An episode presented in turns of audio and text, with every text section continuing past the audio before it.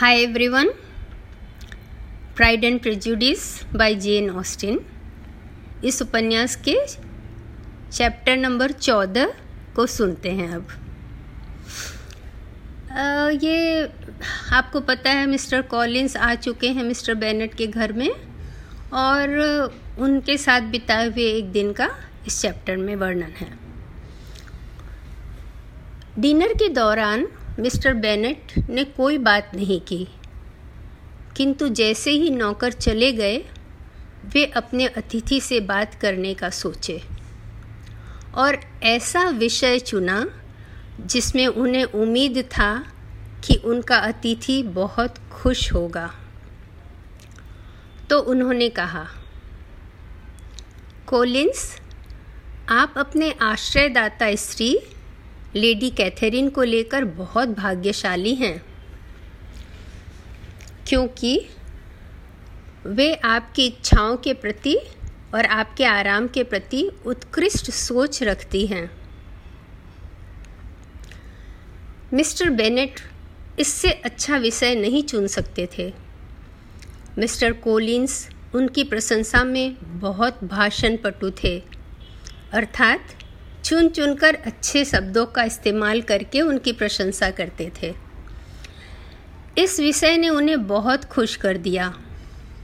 उनकी शिष्टता और गंभीरता में बदल गई। कोलिंस ने कहा, एक अच्छे पद में रहने वाले किसी व्यक्ति को उसने अपने जीवन में इतना भद्र और नम्र नहीं देखा।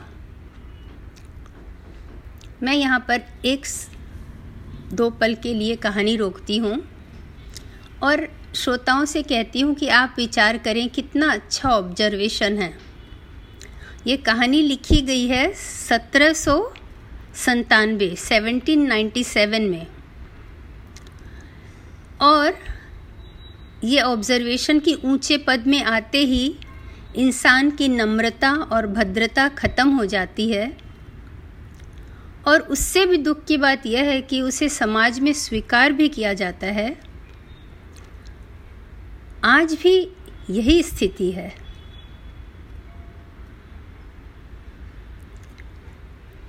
दो सौ पच्चीस साल बाद कितना दुख का बात है कितने दुख की बात है। एनीवे anyway, हम कहानी आगे पढ़ते हैं। कोलिंस के दोनों सरमन को, जिसे लेडी कैथरीन के सामने कहने का उनको अवसर मिला था, लेडी कैथरीन ने पसंद किया था। उन्होंने उसे दो बार अपने घर रोजिंग्स में खाना खाने भी बुलाया था। और अभी हाल ही में शाम को उन्होंने उसे बुलाया था क्वेड्रीले डांस के पूल को कंप्लीट करने के लिए। क्वेड्रीले डांस में आठ व्यक्तियों की ज़रूरत होती है। लेडी कैथरीन को बहुत सारे लोग घमंडी समझते हैं, किंतु कोलिंस ने उनमें नम्रता के सिवा कुछ नहीं देखा। उन्होंने उससे हमेशा ऐसा बर्ताव किया, जैसे किसी भी भद्र पुरुष के साथ करती हैं। ऐसा नहीं कि वो उनके लिए काम कर रहे हैं तो उनसे कैसे भी व्यवहार में चूक हो जाए।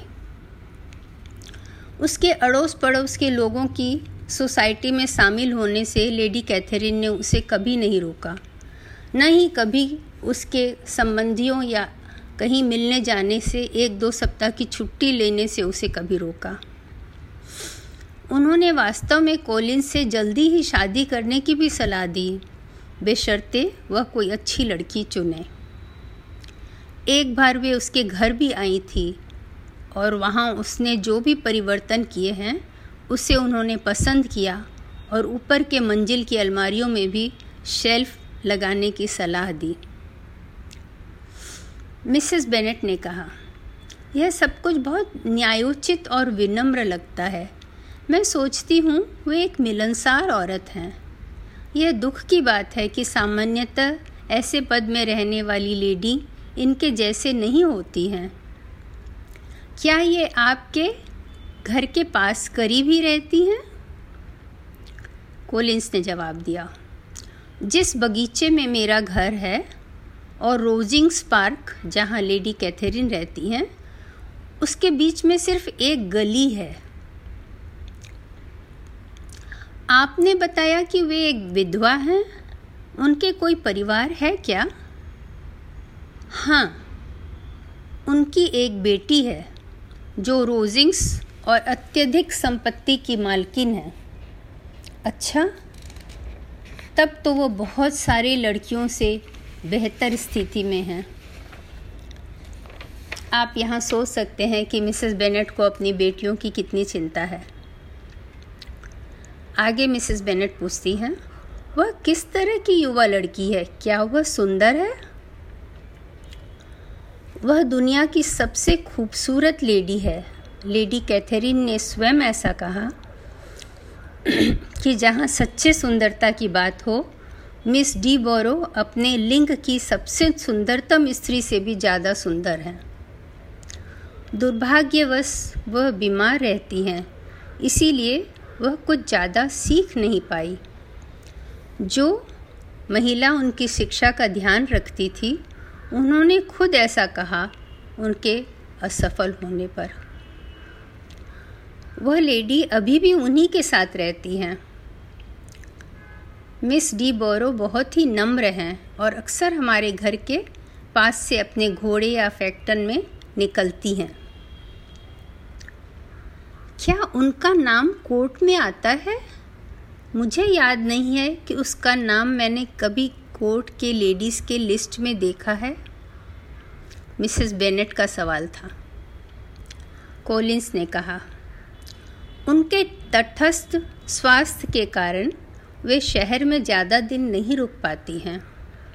और उन कारणों से जैसा कि मैंने लेडी कैथरीन को एक दिन स्वयं बताया, ब्रिटिश कोर्ट अपने सबसे चमकीले सितारे से वंचित हो गया। लेडी कैथरीन यह सुनकर बहुत खुश हुई। आप कल्पना कर सकते हैं, मैं हर एक अवसर पर ऐसे नज़ाकत से प्रशंसा करता हूँ, जो कि महिलाओं को बहुत अच्छे लगते हैं। मैंने एक से ज़्यादा बार लेडी कैथरीन से कहा है कि उनकी बेटी का जन्म डचेस, यानी ड्यूक की पत्नी, और ड्यूक यानी ब्रिटिश राज्य के अंदर जो शासक होते हैं छोटे बड़ी जगहों के अलग अलग उनको ड्यूक कहा जाता है। इवन जो अपनी क्वीन एलिजाबेथ थी ब्रिटिश की, उनके पति भी ड्यूक थे। इस तरह एक स्त्री के लिए डचेस होना सबसे बड़े पदों में माना जाता है। तो कोलिंस ने उसकी प्रशंसा करते हुए उनकी मदर, लेडी कैथरीन से कहा था कि उनकी बेटी के डचेस बनने से इस पद की गरिमा बढ़ जाती है। न कि उनकी बेटी की गरिमा। ऐसी छोटी छोटी बातें लेडी कैथरीन को बहुत अच्छी लगती हैं और इस तरह का ध्यान मैं विशेष रूप से रखता हूँ। मिस्टर बेनेट, मिस्टर कोलिंस की बातें सुनकर मन ही मन बहुत हंस रहे थे, पर उन्होंने कहा, आप बहुत सही आंकलन करते हैं। यह आपके लिए अच्छी बात है कि आप लोगों की खुशामद बड़े नाजुकता से करने का गुण रखते हैं। क्या मैं पूछ सकता हूँ कि यह खुशनुमा ध्यान देना ध्यान देना उस मिनट में आपको सूझता है या पहले से अध्ययन किया हुआ होता है? मिस्टर कोलिन उनके मज़ाक को नहीं समझकर सीरियसली जवाब देते हैं गंभीरता से। अधिकतर समय उस क्षण क्या हो रहा है उस पर निर्भर करता है पर कभी कभी मैं पहले से ही योजना करके रखता हूँ और किसी साधारण अवसर पर ऐसे प्रशंसा करता हूँ कि वह मैंने अभी अभी सोचा हो। मिस्टर बेनेट की उम्मीदों पर मिस्टर कोलिंस पूरे खरे उतरे। उनका चचेरा भाई उतना ही बेतुका था जितना उन्होंने सोचा था। और मिस्टर बेनेट अपनी, उनकी बातों का खूब मज़ा ले रहे थे। पर चेहरे को बिल्कुल गंभीर बनाकर रखा था, ताकि उन्हें भनक भी न पड़े। सिवा कि कभी कभी वे एलिजाबेथ की ओर देख लेते थे, लेकिन कोलिंस की बातों को का मज़ा लेने के लिए उन्हें किसी साथी की ज़रूरत नहीं थी। चाय का समय आते आते मिस्टर बेनेट अपने मेहमान की बातों से थक गए और उन्हें अपने मेहम और उन्होंने अपने मेहमान को ड्राइंग रूम में चाय के लिए ले गए।